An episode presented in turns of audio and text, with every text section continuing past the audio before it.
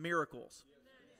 We need the miraculous uh, things of God. We need a breakthrough like Pastor Linda, where we need millions brought in. We don't need a hundred thousand. We need millions, or we need just a property coming into our hands. And who believes God can do it? Amen. I really did feel a peace. And on that note, I wanted to talk to you about this this morning before this morning's tithes and offerings. You know, in the Word of God, God is ultimately, if you read Scripture, He's a God of covenant, which is basically a contract. Are you with me? God's a God of contract. He's actually an incredible businessman. God lays out clear, clear things in His Word and clear blessings or repercussions attached to following or disobeying the Word of God. Amen. The Bible talks about the willing and the obedient eat the good of the land. He lays it before them and gives them the opportunity. All of Israel was given the opportunity as they came out of Egypt to enter into the promised land. But those that were in doubt and unbelief, that decided, they said, they mumbled among themselves and said, Let's return back to Egypt. Those were the ones that God said, You know what? Then you won't. This generation will pass away, but the next generation, they'll enter into the promised land. And the only two that got to go in were the only two that believed God. I want to talk to you about the difference between knowing and believing. And I believe it matters in this hour right now that you, yes, when you start talking about God's hand of provision, that God is good, that God will provide, that God has a plan for your life, there's a lot of things that people, they nod their heads, they say, Yes, I know, I know, I know, I know. I know that, move on. Just take the offering, whatever. I know that, move on. But you got to get to the place where you believe it. You've got to get to the place where you believe, even if the river Clermont imploded tomorrow, you have a covenant with God. And where you go prospers. That if you're in a business, that business prospers. That if you're going to work for another company, that company will see a blessing just because your presence is in that business. I remember that, like walking in that as a young kid, getting radically saved and, and walking in the things of God and realizing, man, you carry with you, uh, it's like an atmospheric blessing as a child of God. That if you're going to link arms with a company, that company will begin to prosper just because you're there. And you begin to realize the power that the church holds and the responsibility attached to that. Where if we carry power and we carry this blessing and we carry this anointing, what we do with our finances, what we do with our time, how we live our lives matters. What are we going to see promoted and what are we going to see not promoted? You have a covenant with God. The first covenant that God ever gave was with Adam. With Adam, here he was, he made mankind and he gave them the earth. All of the earth was mankind. Amen. We had dominion. At that time, this was living the best life. They didn't have to hunt, they didn't have to work. The, the fruit trees just produced fruit. They just ate. They walked in the cool of the day. They didn't even have to do laundry. Come on. Their loincloths didn't exist. They just got to walk around feeling great and free and confident. In the glory cloud, my wife says. There's like a little puff right around them. Keep it, keep it G rated for church, a little puff of the cloud. Amen. no one's going to hear about the cloud of his glory again and think of it the same way. It's your fault, babe. The Lord, the, the Lord gave God, man everything. We had, we had dominion. The Bible actually says even the animals, they, they, they just they, they, they, they did whatever mankind needed to be done. They would speak to him, they would pass before Adam. I mean, man was living the best life now. And then man let sin enter in. And when sin entered in, there came wages attached to that. And the wages of that sin was death. Man lost that covenant. And the enemy stole that position. And so then we read on in Scripture where it, after this, after sin entered in, men got so wicked in the times of Noah that God said, I have to destroy man because they continuously think only wicked thoughts. Now, I'm not a doom and gloom prophet, but I'm like, Father, give us a reprieve in our land right now because it's getting more and more perverse as a nation right now where it's like, I'm not telling you how to do your job, God, but I'd like to see grandkids. So if you could just hold off before you take us all out of here so I could at least see grandkids and spend eternity with them, that would be really great. But truth be told, there will be a generation that won't marry. There will be a generation that don't have kids. This is scriptural. That day is coming and fast approaching with the wickedness. But God said, Man's so wicked in the times of Noah, I'm going to flood the earth and I'm going to destroy the wickedness and I'm only going to save Noah and his sons, which they turned out to be idiots, anyways. Imagine being God, having to deal with us all the time. You know it's true. You can love your spouse, but sometimes, no, I'm just joking.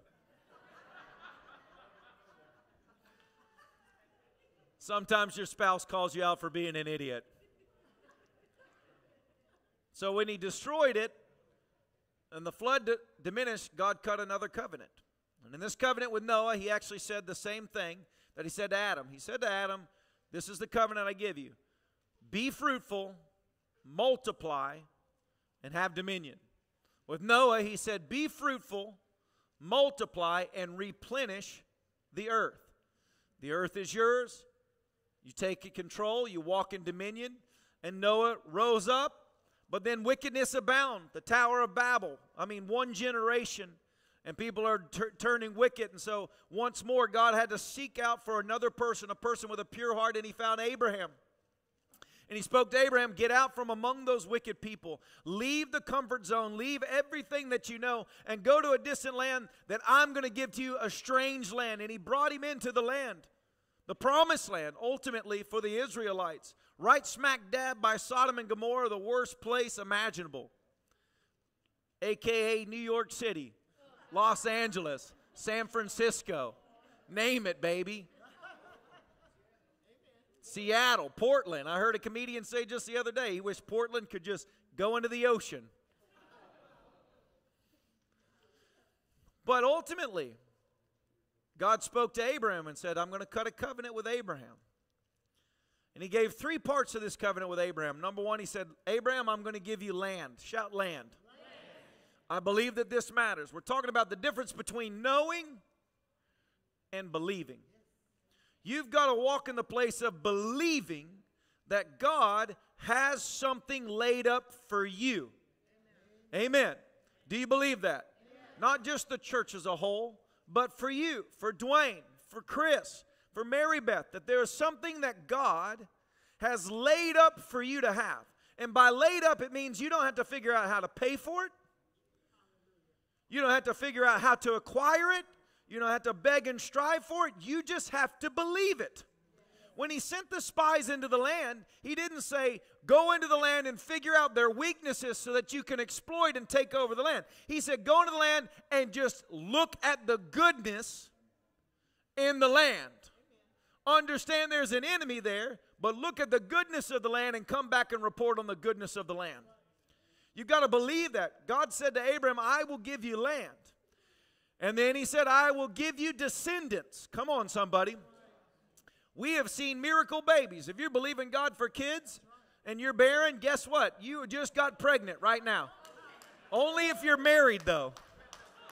There will be no immaculate miracle births of single people in this church. We'll call you out on that. That's rubbish. We know where babies come from. We took biology. We're not a biologist, but we know a man versus a woman. Amen. And we know where babies come from. Can I get a witness? All right, anyways, it's a tough crowd this morning. Sorry, I'll break you open eventually. Amen. I, I don't know what a woman is. I'm not a biologist. Did you not see that video? Oh my God. Who was that? That was a Supreme Court hearing in America. Can you define a woman? I can't define what a woman is. I'm not a biologist. This is the America that we live in right now. How dumb can you get and still breathe? Apparently, pretty dumb. Here's your sign. Amen. Anybody know Bill Engvall?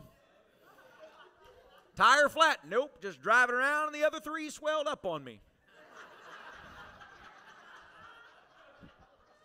That'll they'll do that. They'll have descendants. Come on. God will give you babies, precious, wonderful babies. And then you'll thank the Lord for them sometimes. and other times, you'll wonder what happened. You know it's bad when you always, it's, their going line is they learn that from you. It's you they take after. Why is it that it's never the good traits? Amen. God will give you descendants. And that was interesting, it was supernatural. And then I want you to understand this that if God cut a covenant with Abraham, said, I'm going to give you land, which was supernatural, I'm going to give you descendants, which is supernatural. When you're 100 years old and your wife is 90 year old, 90s years, 90s, I'm stuck on saying the 90s, 90 year old, 90s year, 90s? 90 years old. It sounds weird.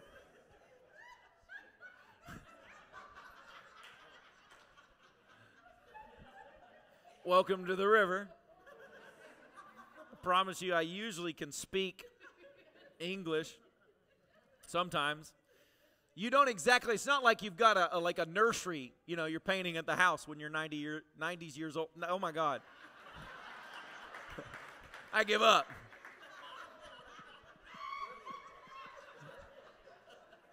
Ninety years old. 90 years old. I'm stuck on the 90s, bro. Where's all the 90s babies at? You're not exactly moving in this where it's like, you know what, we're going to have a lot of babies. I just feel it. But it's a promise of God. I want you to understand that. Believing yourself.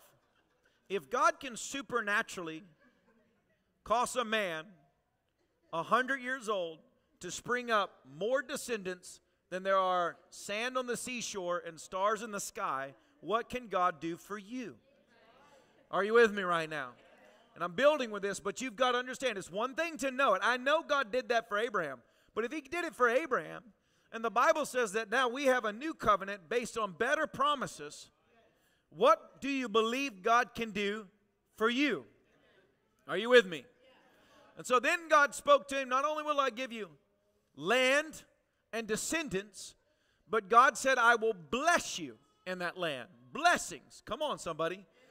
And the Bible says that the blessing of the Lord makes one rich and adds no sorrow to it. Thank God for that. Amen. Because you can be rich and be very sorrowful. You can be wealthy and be miserable. You can have the American dream and want to end your life. You can be that person, or you can be a believer that walks in the blessing of the Lord, where the blessings overtake you and the goodness of God meets you. And every morning you rise up, there's actually peace, there's joy, there's excitement, there's, there's just the blessing of God upon your life. Amen. And he says, I will bless you and I will bless as many come after you. It's a blessing on all of Israel. That the Bible then said in Hebrews that anybody of faith actually has the same blessing Abraham had. Come on, somebody. Now you got to believe this right now. Believe this. Because let me tell you what the enemy wants you to believe. The enemy wants you to believe that where you were born is where you will stay. The enemy wants you to believe that only that which you can earn with your two hands is all you'll ever have in this world. The enemy wants you to believe that it'll be struggle, it will be strife, it will be hard. It wants you to believe that you're never going to get a breakthrough, it's always going to be tough, but you've got to step into this place of no, that is not my covenant. My covenant is not one of struggle, strife, pain, separation, anguish. My covenant is one of joy, peace, overflow, provision, blessing, favor. It's on my life. I carry it. You can't separate, come on, the blessing from me. I carry it because Christ's blood has washed me and claimed me, so that blessing rests upon me. I'm blessed. Too blessed to be stressed. Come on. Say the cliche rise in the morning. I'm blessed in the city, I'm blessed in the field. I'm so blessed that I get three meals a day. Amen. No, thank God for that. Americans acting like you got it hard. You ain't got it hard. That blessing is upon you. But then God took it from Abraham to the Mosaic covenant. Now, this is where Israel grew in massive numbers. They came out of bondage, they came out of slavery. God brought them out of that place, moving them into the promised land, and He cut a new covenant, and that was one of a law, the Mosaic law given to mankind. Now, this is interesting. This covenant matters to you because this covenant begins to show you how much God has in store for your life and how living the godly way benefits and supernaturally promotes you, and living the wicked way is almost certainly a curse upon your life. In Deuteronomy 28, it, lies, it lays out the blessings attached to following the word and the curse attached to not following the word. The Mosaic law was given to mankind to show our need for God. And it was to show us that if you live the way I want you to live, God said, then all of these blessings will be yours. And basically, it goes through you're blessed everywhere you go. Your livestock's blessed, your children are blessed, your land is blessed. It goes in the fact that every enemy that rises up against you, God will deal with and will be driven from your presence.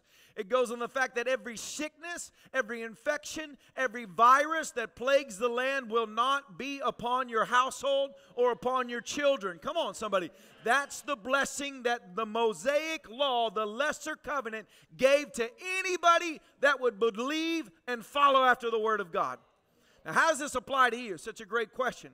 Christ came along, and in Scripture, he looked at the, the, Pharisees and the Sadducees and the people of Israel, and he said, You people think that I've come to abolish the law, but I've actually come to fulfill the law so that I might make the blessing of the law basically be given to the children of faith. That everything under the blessing category is now interwoven into the children of faith that that blessing is now yours by faith. If you believe it, shout, I believe it. I, receive it. I have it. Now, in Jesus' mighty name. When you begin to believe this, it changes your outlook. It changes how you see the world. It changes what you think. It changes those pity party moments. Every time you're having a pity party, newsflash, it's the devil talking to you every time trying to tell you this is your portion. You're always going to be this way. You've got to stir up within you and say, I don't believe the report of the enemy. I believe the word of the Lord. And what he says I have, I have it in good measure, pressed down, shaken together, and running over. My cup overflows in Jesus' mighty name. Come on, somebody. I believe it. Shout, I believe it. I believe it. That brings us to the new covenant. That the new covenant, the Bible says, as I said earlier, it's based on better promises. Now, walking into the blessing of the Lord, do you know what matters now as a child of God? Because of the blood of Jesus Christ, you walk in the blessing, not the curse. But Jesus said, in the new covenant, here's what matters. Not only do you have to live right, and you live right by the empowerment of the Holy Spirit. Come on, somebody. Let me tell you something just so you hear it and you don't get anything wrong mixed up. You can tithe. You can give to the Lord. You can shout hallelujah. But if you're going outside of this church and you're living a perverse, wicked life, running around, drinking at the bars, running around on your spouse, living a reprobate life, guess what? That sin has a price tag attached to it.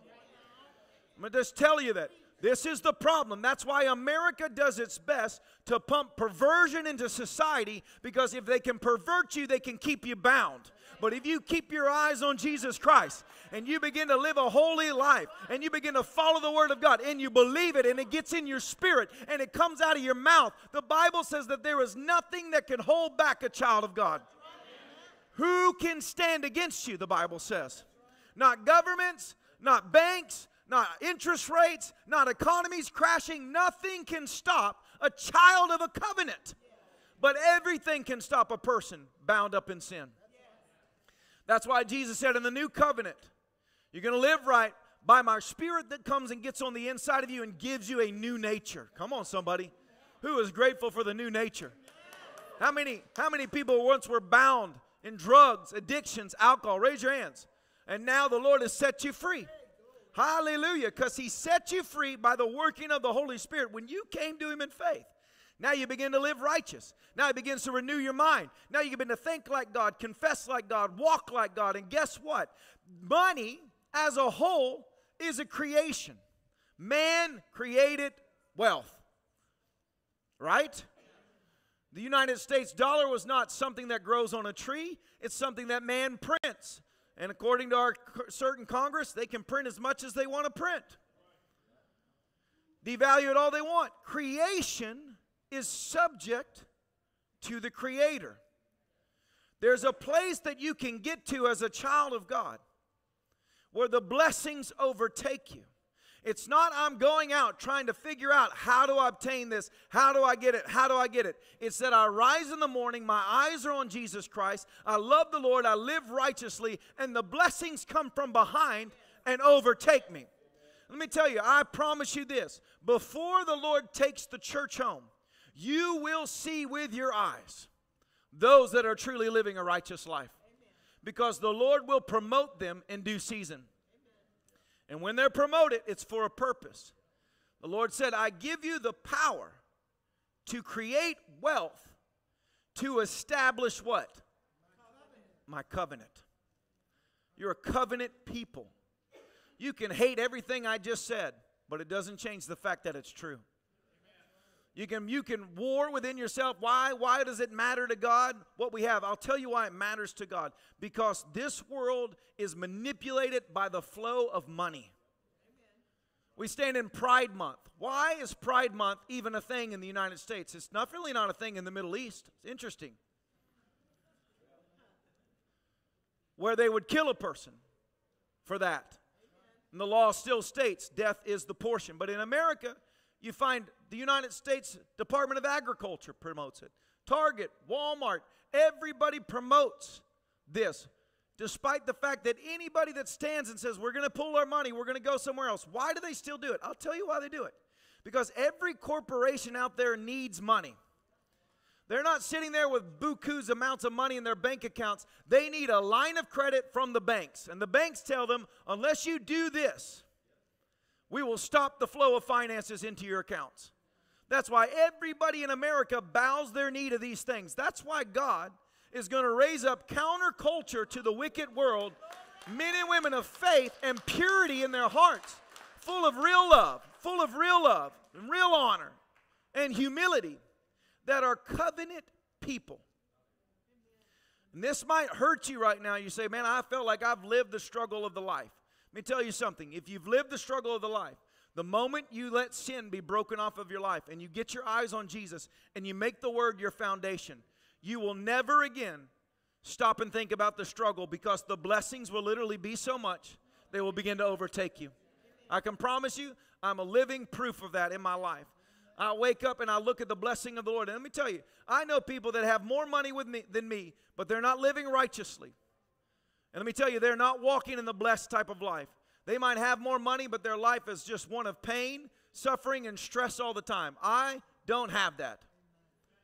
Come on, somebody. And let me tell you something. When I got following after the Lord, and I hope this is helping somebody. I remember when I came to Bible school, I'm talking dirt poor, you got nothing, bro. In the offering, I gave my library card because that's all I had to give. I remember giving a hemp necklace that I made. I was a pothead before I got saved. Hemp necklace tells everybody, you know.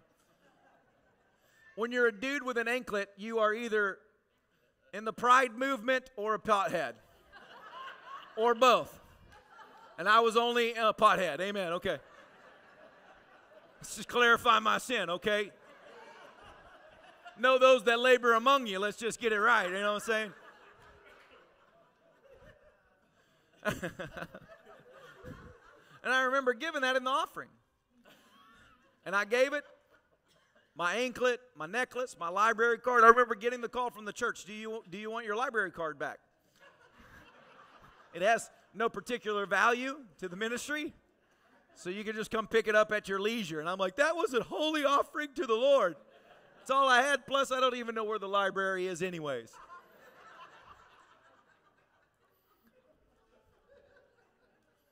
I follow this now. I'm in Bible college, I don't have any money. Well, Lord, the Lord supernaturally just begins to provide.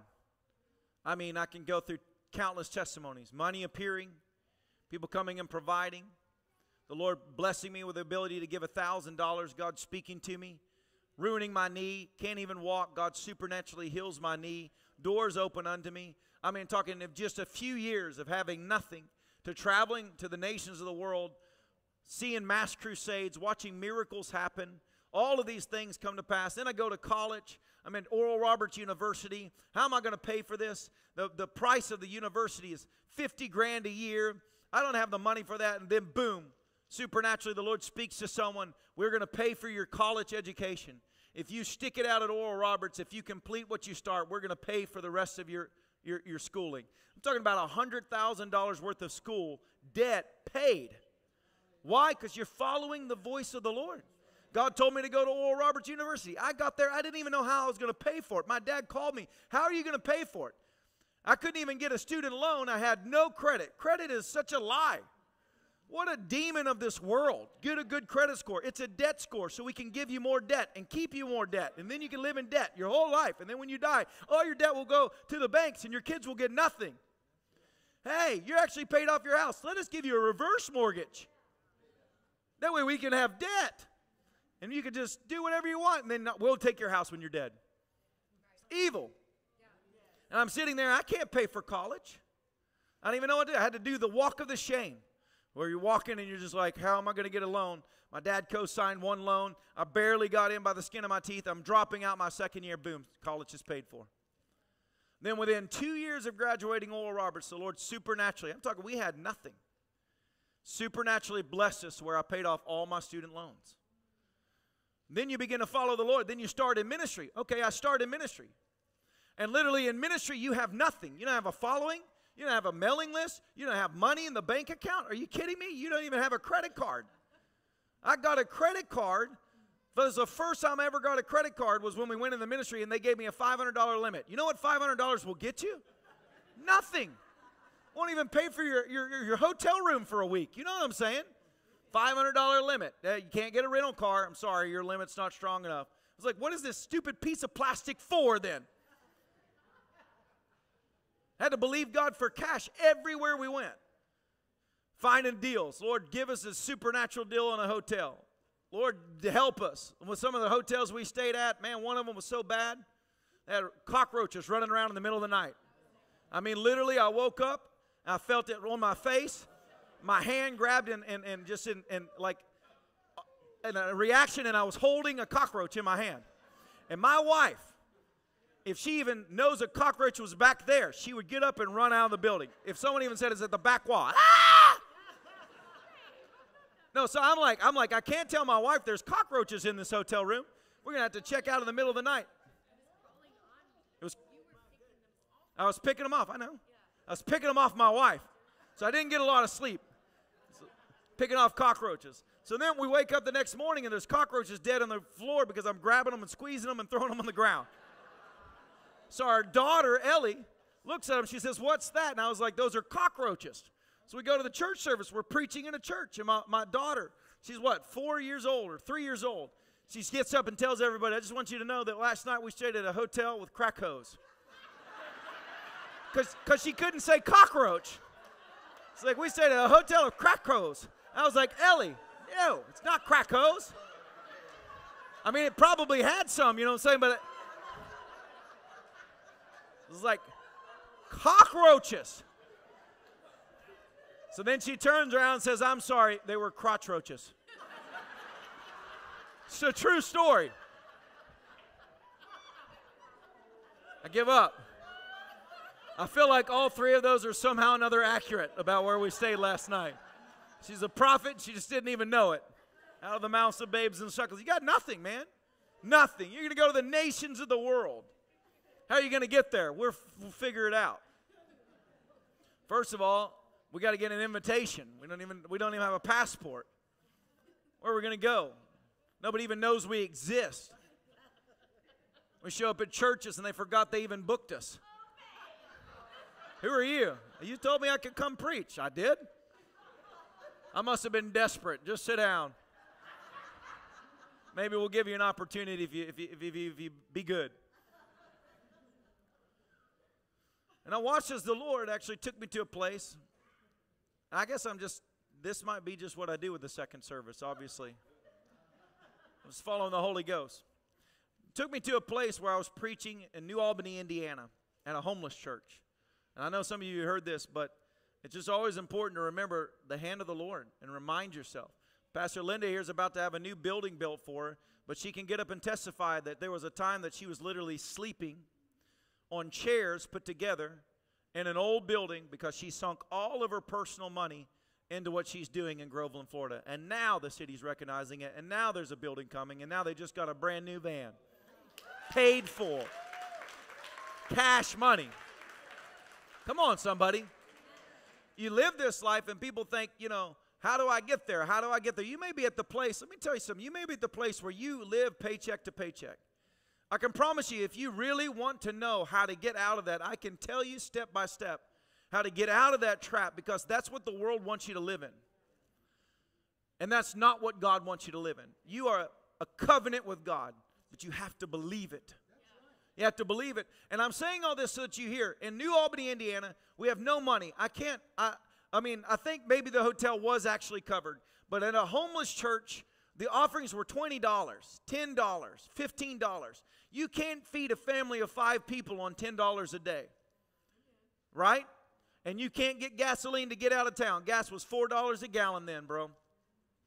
I'm sitting there stressed out.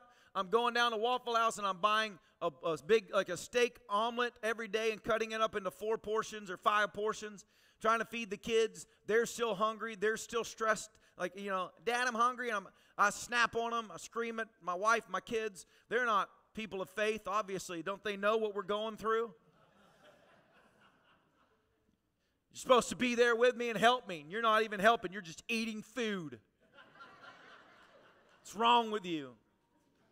I went in the I went in the van and I was giving myself a pity party moment. Which what did I just say? Every time you're in a pity party moment, it's the devil talking to you. It's the devil telling you, man, this is all you're ever gonna have. Your dad told you you'll live hand to mouth if you go in the ministry. You will struggle. No one cares about you. Your, your family can't make it. You might as well quit right now. That's the number one thing. You just want to quit. Just quit. I'm done. Throw up the. God's obviously not with me. And then I had a moment where I believed and realized wait a second. God called me in the ministry. I know He called me because I don't want to do this. this was not even on my plan. So this had to be God. Only God would cost me to do this. So this is you, God. And I knew in that moment, if God called me, He's not dumb. He's smarter than I am, which meant He knew I was married and He actually knew I had three kids. None of this was like news to the Lord. Like, I called you, Caleb, but I didn't know you got married. when did that happen, bro? Why are you popping out all those kids? You know, I got a, I got a budget up here in heaven. I can only take care of you. You're going to have to choose me or them. No, God knew I had a wife. He knew I had a kid. So if He called me, He called the family. Are you with me right now? And revelation hit me.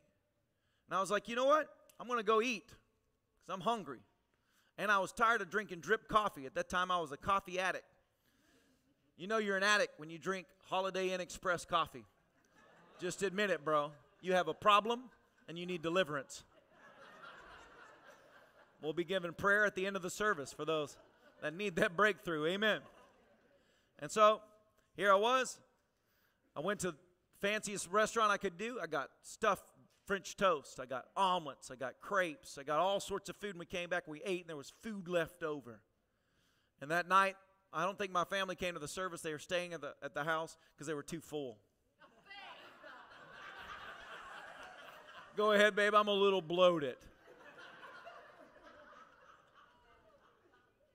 I remember going to the service this night, and this was a moment that forever changed my life. Because we're talking about you don't have to figure out for God how He's going to do it. You just have to believe in the covenant that you have with God.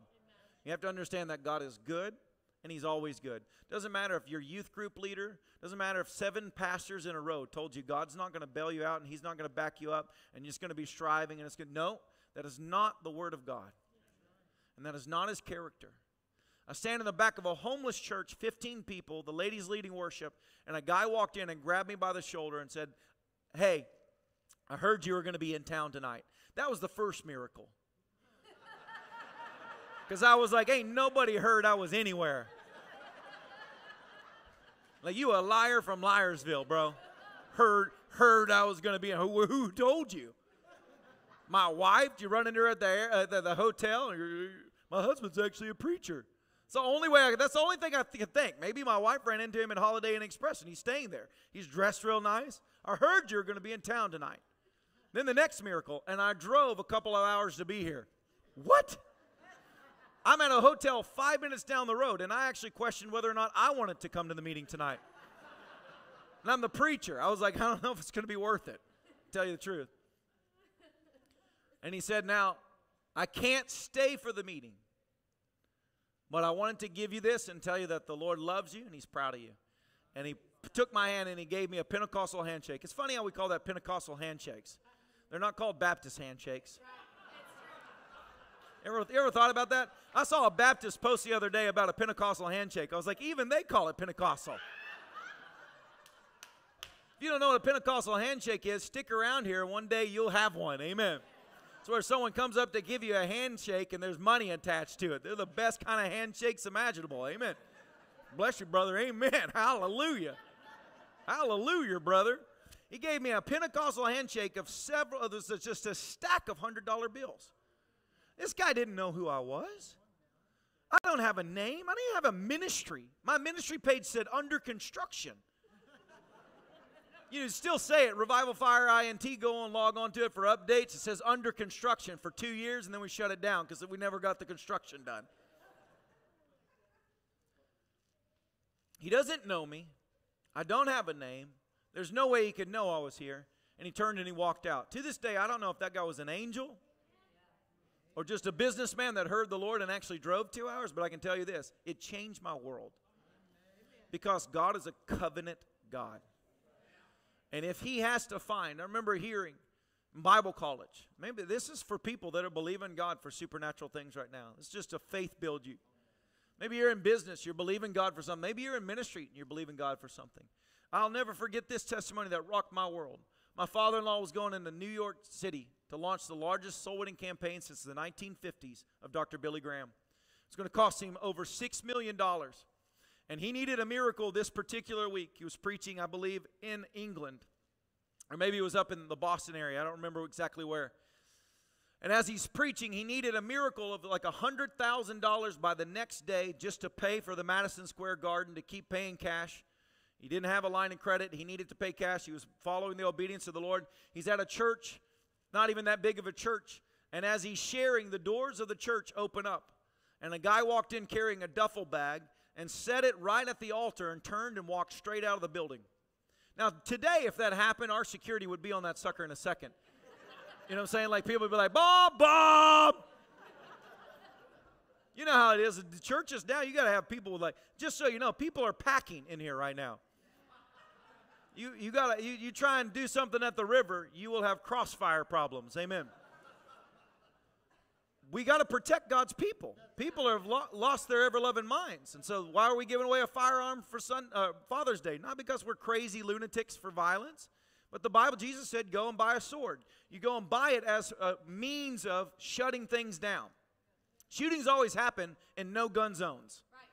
Where there's no guns, then somebody gets the boldness to pull out a gun and shoot people. Where there's a lot of guns, nobody shoots people.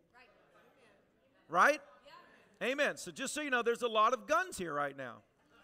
If you were, if you were thinking anything, this is not a gun free zone.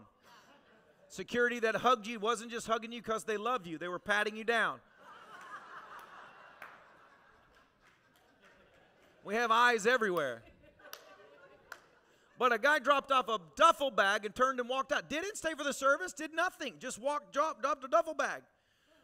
They go to the duffel bag after the service, they unlock it, unzip it. It was literally filled with gold, silver, and platinum bars. Over a $100,000 worth of precious metal. I mean, when I hear stuff like that, Pastor Joe, I'm like, Lord, send that angel to my house. to the river, to your house in Jesus' name. Come on, somebody. Grab this right now. Grab this right now. Grab it right now. Grab it right now. People are going to have mortgages disappear. Hey, somebody. He's going to get a letter in the mail. Mortgage has been paid in full. Ah, that's right. Because he cancels the handwriting against you. Amen. You have a covenant with God. People that have been praying and believing God. Let me tell you something. It goes to standing on the Word of God. Standing on the Word of God. To the person that will yield to the things of this world. They will not walk in this. To the person that says, you know what, I love God, but I got to take this job because I got to work Sundays and God will understand and I'll see Him once every six months. No, you compromise. Compromise has consequences. If you compromise, there's an attachment to it, and you're going to be fighting your whole time. If you stand on the principles of God and you say, God, I want to serve you, I love you, you're my priority. You said, make you number one, seek you first, and everything else you would add unto me. So, Father, I put you as priority in my household. I don't have a job, but I'm going to wake up in the morning and I'm going to read the Word of God. I'm going to pray in the Holy Spirit. I'm going to go out and I'm going to start winning souls. Let me tell you something. You go out and you win souls, even the devil will help you get a job. Say, I can't get a job. Be a soul winner, and the devil will line up interviews for you all day long. You'll be as a vice president executive at a bank with a the, the third grade education just to get you off the streets. He's wreaking havoc. Give him a job. My God, another one saved. What are we going to do?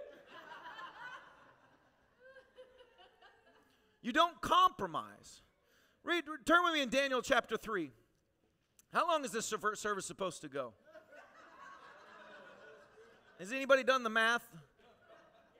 All right, we're closing it here in a moment. Daniel chapter 3. This is Pride Month. Daniel chapter 4, let me read this. I'm going to go with this. It's a powerful bit of scripture that the Lord brought to my mind. Uh, put in perspective as you turn to Daniel chapter 4, we're going to read about Nebuchadnezzar, which was, the, according to scripture, was the greatest kingdom on earth. That with the vision that God gave Daniel, the top one was Nebuchadnezzar, and that was the most powerful nation or kingdom that would ever exist on planet Earth. And after that, they would slowly decline. We've seen that. No other king has gotten to the power of Nebuchadnezzar. The wealth, the prestige, the everything, the power that he walked in. But he says in verse 1 of Daniel chapter 4, it says, The king, King Nebuchadnezzar sent this message to every people, to the people of every race and nation and language throughout the world. Peace and prosperity to you. I want you all to know about the miraculous signs and wonders the Most High God has performed for me. How great are his signs, how powerful his wonders. His kingdom will last forever, and his rule through all generations. This is his word going forth. The most powerful man on earth is giving glorify, glorifying the Lord. Why? I, Nebuchadnezzar, was living in my palace in comfort and prosperity, but one night I had a dream that frightened me. I saw visions that terrified me as I lay in my bed. If you were to keep reading, the dream is basically where the Lord reveals to Daniel that God is going to humble King Nebuchadnezzar. He was going to drive him out of his own kingdom, out of his own castle or palace. And for seven years, he was going to be insane, living amongst the wild animals and eating the grass of the ground. And if you read, keep reading, verse 26, it says, all these things did happen to King Nebuchadnezzar. Twelve months later, he was taking a walk on the flat roof of the royal palace in Babylon. And as he looked out across the city, he said, Look at this great city of Babylon. By my own mighty power, I have built this beautiful city as my royal residence to display my majestic splendor. While these words were still in his mouth, a voice called down from heaven, O King Nebuchadnezzar, this message is for you. You are no longer ruler of this kingdom. You will be driven from human society. You will live in the fields with wild animals. You will eat grass like a cow. Seven periods of time will pass while you live this way until you learn that the Most High rules over the kingdoms of the world and gives them to anyone he so chooses. Come on. Verse 34 After this time had passed, I, Nebuchadnezzar, looked up to heaven.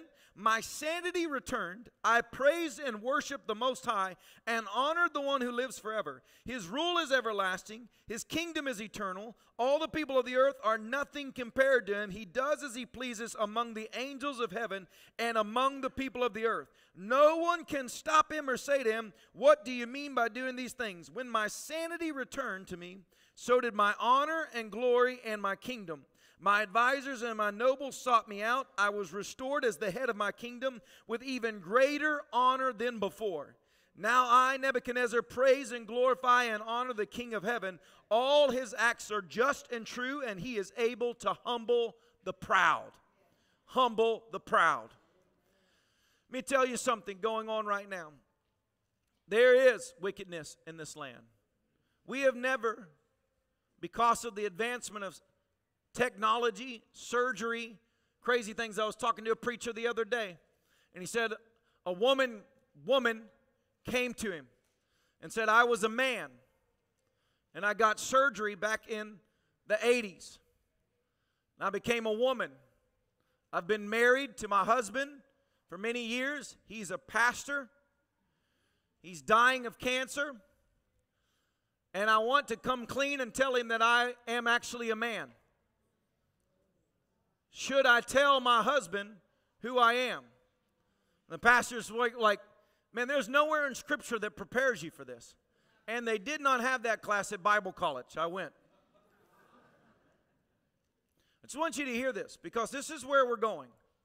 Never as a generation face more compromise, more delusion, more deceit than this generation is facing right now. And the pride movement, the LGBTQIA plus, there are ultimately, hear me in this, good people wrapped up in that, that God loves and has a plan of redemption and restoration.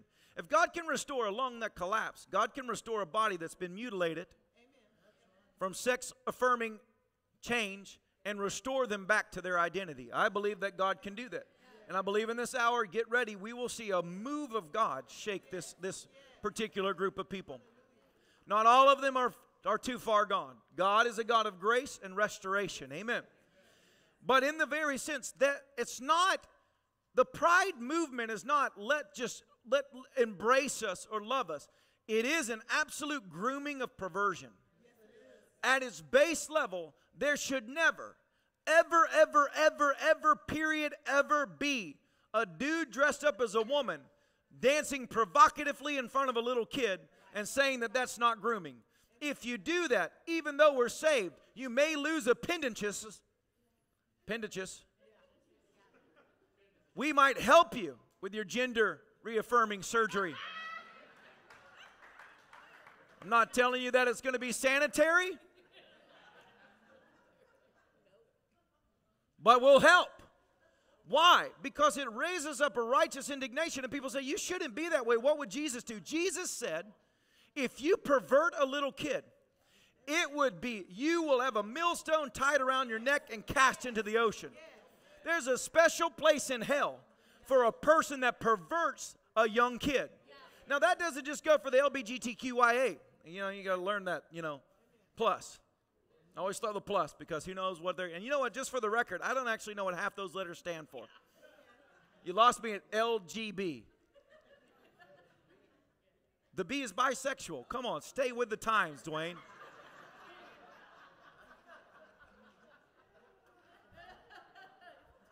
Go ahead and put up the graph. No, just.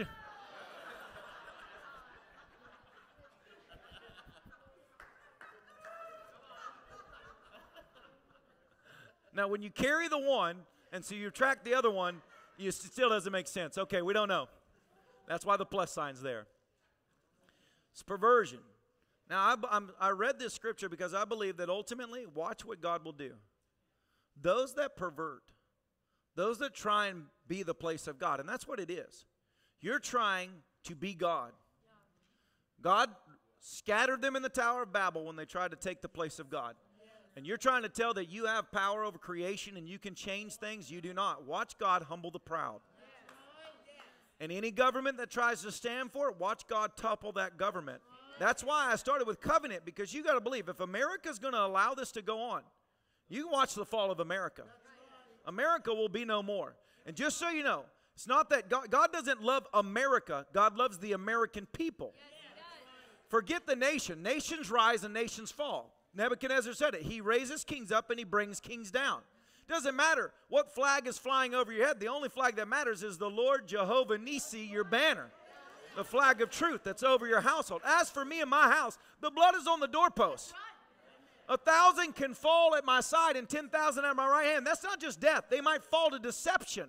They might fall to bowing their knee to the cabals of this world. But you, you are not a person that bows your knee to wicked things. And it is okay to be a Christian and say, that is not right. You are not insane. You are not alone. I don't care what they pump on social media or every news recorder out there. There is an army of people that say, leave the children alone. Or you might find a bunch of south side of the kingdom people showing up. You got to stand right now. Now, how do you stand against this? That's the thing, because that's what I said.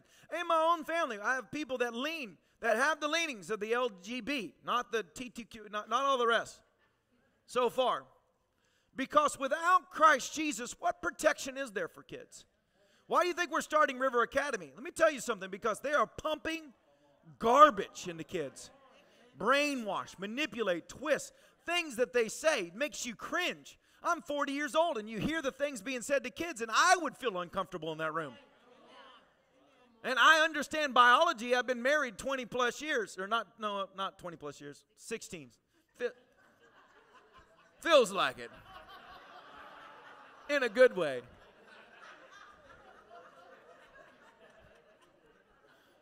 I know how all of this works. When they start, what they say, it's so sick. And there's a place that people have got to where it's wickedness. But watch God. God is not finished with this generation. And I can't stand here and say that God is going to save America. If America does not turn, if the leadership of America does not turn, God will deal with them. Amen. They will fall several times, multiple times. Stairs will become their worst enemy. And even flat platforms now. Amen. You got to watch out for flat platforms. Amen. Just jump up and get you. I had to go there. I apologize. I'm a man of great character, but that was laid up for me, okay? Give me that pass, all right? Give me that pass. Pride comes before fall.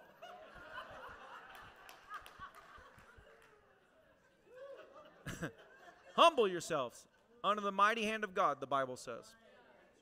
And in due season, the Lord will exalt you or promote you. Church, get ready. We're living in the last day. I don't know how much time we got.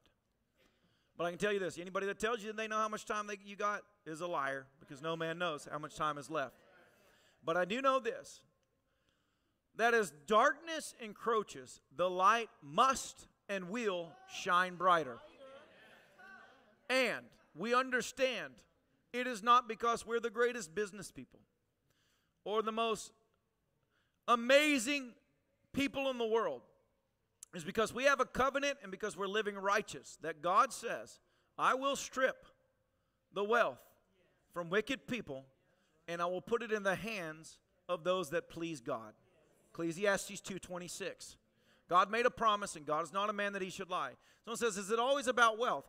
The only reason it's about wealth is because wealth is the tool being used to promote, to, to promote the wickedness and the perversion in this society. And so God says, I'll strip from you your God. The thing that you hold dear, I'll strip it from you. It will be like water through your fingertips, and I will put it in the hands of my people that will reap the greatest harvest of souls one last time. And I can promise you this get ready. Daniel chapter 3 says the same thing following just before Daniel 4. Three young kids refused to bow to the agenda of the day, the golden image. There's a golden image in this society. Call it wokeism, call it cancel culture, call it political correctness, call it whatever you want to call it, progressive liberalism, whatever it is, at the base core of it all, you can name it whatever you want to name it. But when you are perverting kids, when you are promoting wickedness, when you are stealing from God's people and from the from people as a whole, when you are literally promoting death to people. Look at all the stuff about everything from the vaccine, people dying, people this, one after another. Let me tell you something. If you have not woke up to that, wake up right now because it's not over with yet. If they can get away with it, they'll be pumping out vaccines for everything you can get. Your kid's going to have to have 33 shots before they leave the hospital here before long. When our kid was born, they wanted to put STD stuff on them, on their eyes for, for STDs, herpes. And my wife was like, I don't want that on my kid. I don't have an STD. She said, Go with our kid and fight it. So I'm with them. You stop touching my kid. They're looking at me like, What's wrong with you? I'm like, You lay your finger on my kid, you're going to deal with me. My kid doesn't need that. She was born under a covenant household with covenant promises. And I can tell you right now, my kid doesn't have herpes. And guess what? My kid doesn't have herpes. Amen. Put that in your pipe and smoke it. Get your monkeypox. You can guess what? I'll never have monkeypox. Do you know that Bible, the Bible actually says to flee sexual morality? I'm trying to close. I know that. When, when was I supposed to wrap it up? Somebody help a brother out here. I just I feel like they're lobbing up, so I'm just going to keep hitting them. Amen. Amen, brother. People leaving right now makes me nervous. You know, people are like, that's it, I'm done. He's gone too far. he talked about herpes. How did he know that was my plague?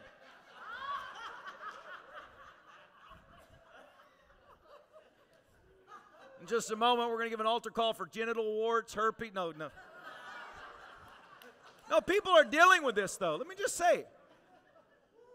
I was in a healing crusade the other day, and people came up to me, three precious young men, grabbed me by the ear and said, This is what I'm dealing with. Please pray for me. I'm living righteous now. I want this gone in my life. I don't want to get married until God can heal me of this because I'm not going to bring it into my marriage. That's what people are dealing with. You know what? God will heal you because God is good. And when you come to God with a repentant heart, it doesn't matter what stain from your past is on you, God will redeem you. Amen.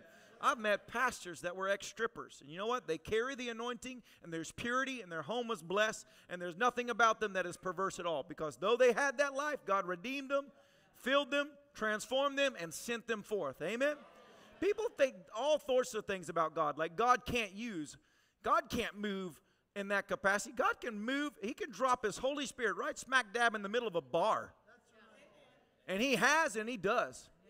God will just show up, boom, somebody praying for a person, drinking their seventh shot, and then boom, the Holy Ghost will hit them.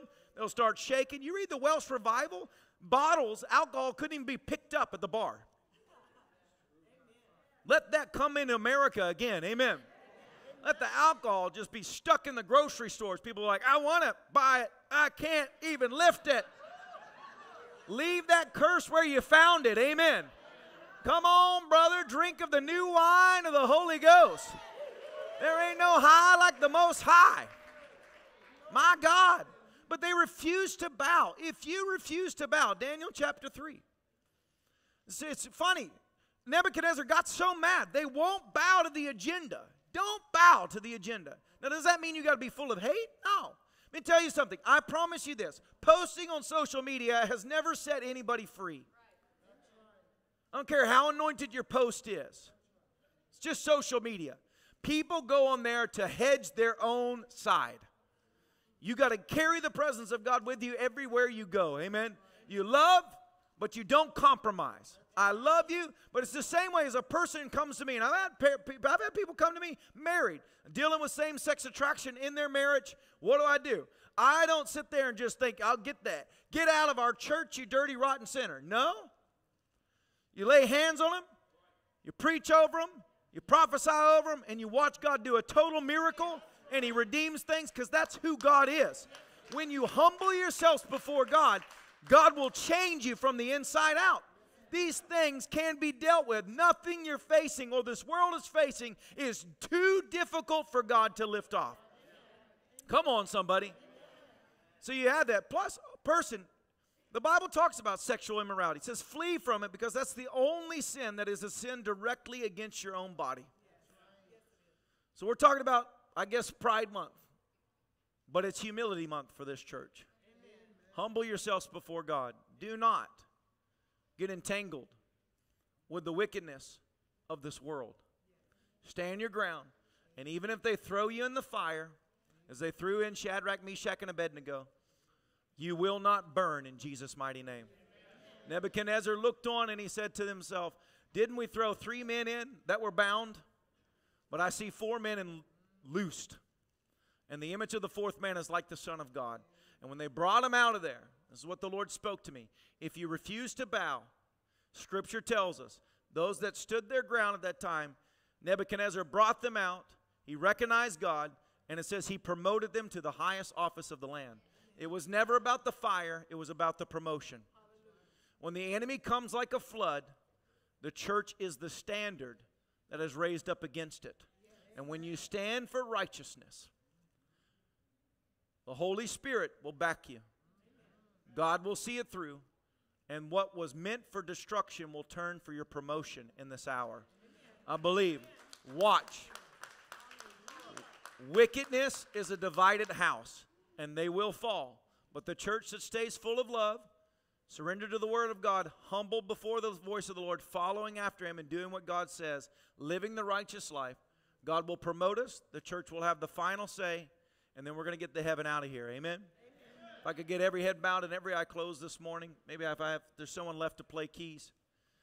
I didn't try and go too long, and I haven't done the math of how long the service should be, so I can't do math publicly. We're going to do an offering here in a moment. Thank you, Corinne. Right now, as your heads are bowed, up, if you would just pray, ask the Lord what He'd have you do this morning in your giving. We're going to do a few things and move on.